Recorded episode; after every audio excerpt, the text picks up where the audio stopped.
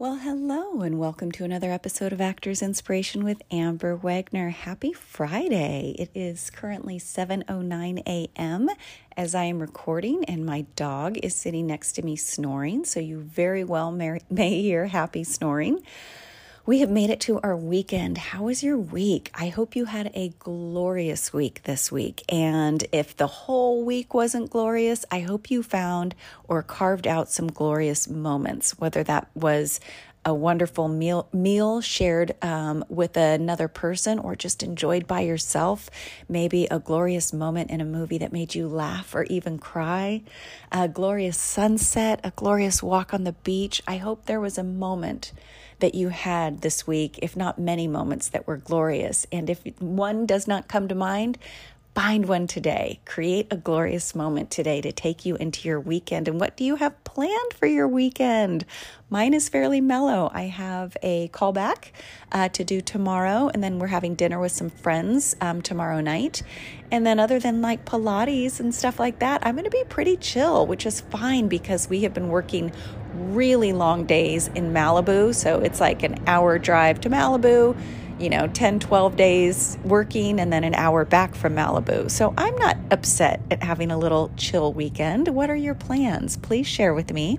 Amber Wagner 777 because I love it when you share with me something that maybe I missed out on that I might want to partake in over the weekend. So thank you for always sharing what you're up to. I love to hear it. So, as I've mentioned in previous episodes, and I just finished this book, it's Jennifer Grey's book, Out of the Corner, and she was the lead in Dirty Dancing and um, had a pretty great career in the mid 80s.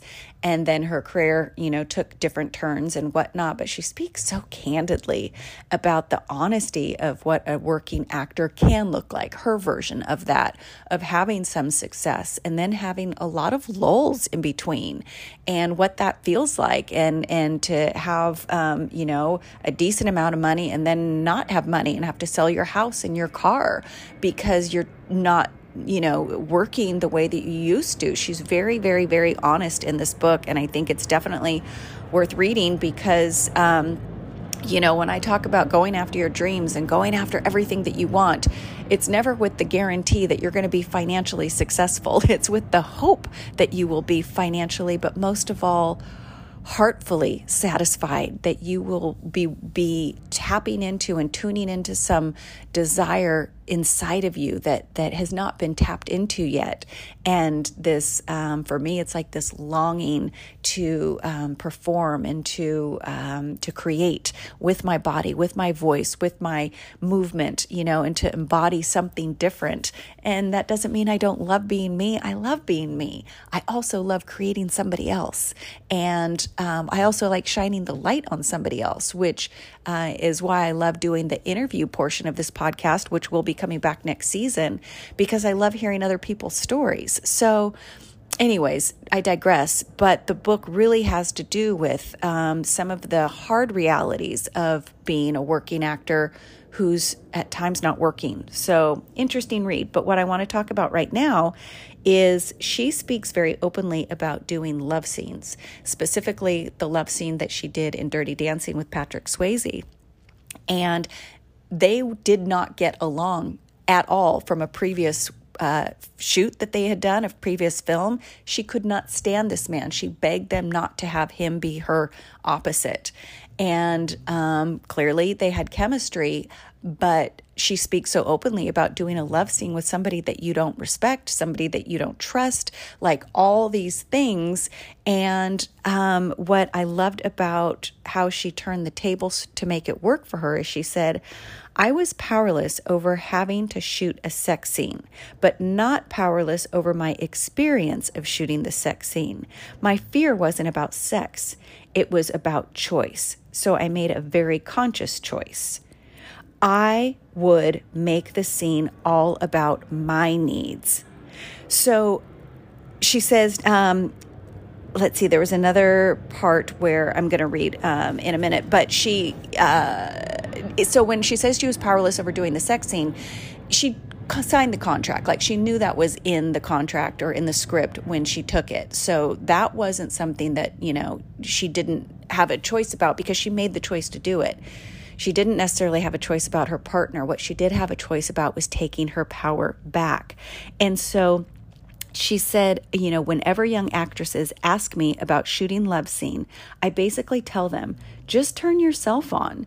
Do whatever it takes to feed you and put you in the power position because that's who you are. No one is taking anything from you that you don't want to give. And that's wonderful. Like, I really got to think about what she was saying there and, you know, um, go, okay, this isn't happening to me. This is happening for me. This is an opportunity for me to, you know, continue on sharing this character's story and and what they are going through. So, and she also says, do the thing that you fear the most, and the death of fear is certain. I will say that again. Do the thing you fear the most, and the death of fear is certain. And that is by Emerson. Um, and she said a lot of times that's a lot easier said than done, as we all know. But um, she was so happy that she did, she, you know, went ahead and did it.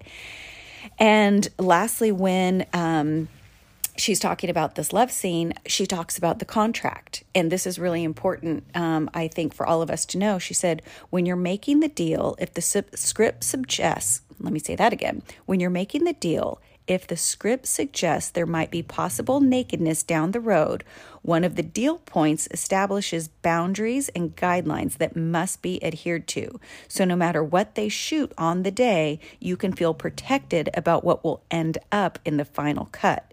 She says, In my dirty dancing contract, I had negotiated no nipples, no butt crack, and I don't know how I come up with these particulars, she said, but I guess I figured it's not a boob without the nibble, uh, nipple and it's not a butt without the crack. and of course, you know, everything else was off limits.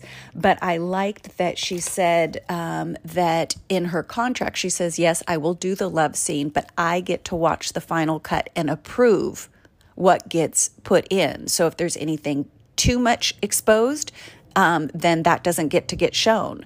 So again, it's learning about boundaries, contracts, what you can do, what you can't do, what you will do, what you won't do, and sticking to your guns, you know? And, um, anyways, that was just interesting um, because I don't think we've really talked about um, that so much in the podcast. And I think it's necessary. I think it's necessary for us to know um, our boundaries that we get to work within, um, and just to be able to say yes and no to what works with us and what doesn't. So I hope that's helpful. Um, I definitely found it great. And let's see here. Uh, do I want to? No, I will save. I will save. Um, she she writes a really nice poem in the end of the book, um, and I think it's one that all actors um, can can enjoy and appreciate and relate to. So I'll I'll save that one for the next episode because I know we all have things to do today, things to do to get along on our weekend. And um, so that's it. Um, this is episode 299, you guys. Episode 300 will be next. And that will conclude this season of Actors Inspiration. And I have never been so excited to come back for the next season. I don't think I'll take too long of a hiatus because um, my mind is percolating with so many great people that I want to speak with and bring to you. And um, so that's it. If no one else tells you today, I believe in you. Go create some miracles and always believe that you can. I'll see you at 300.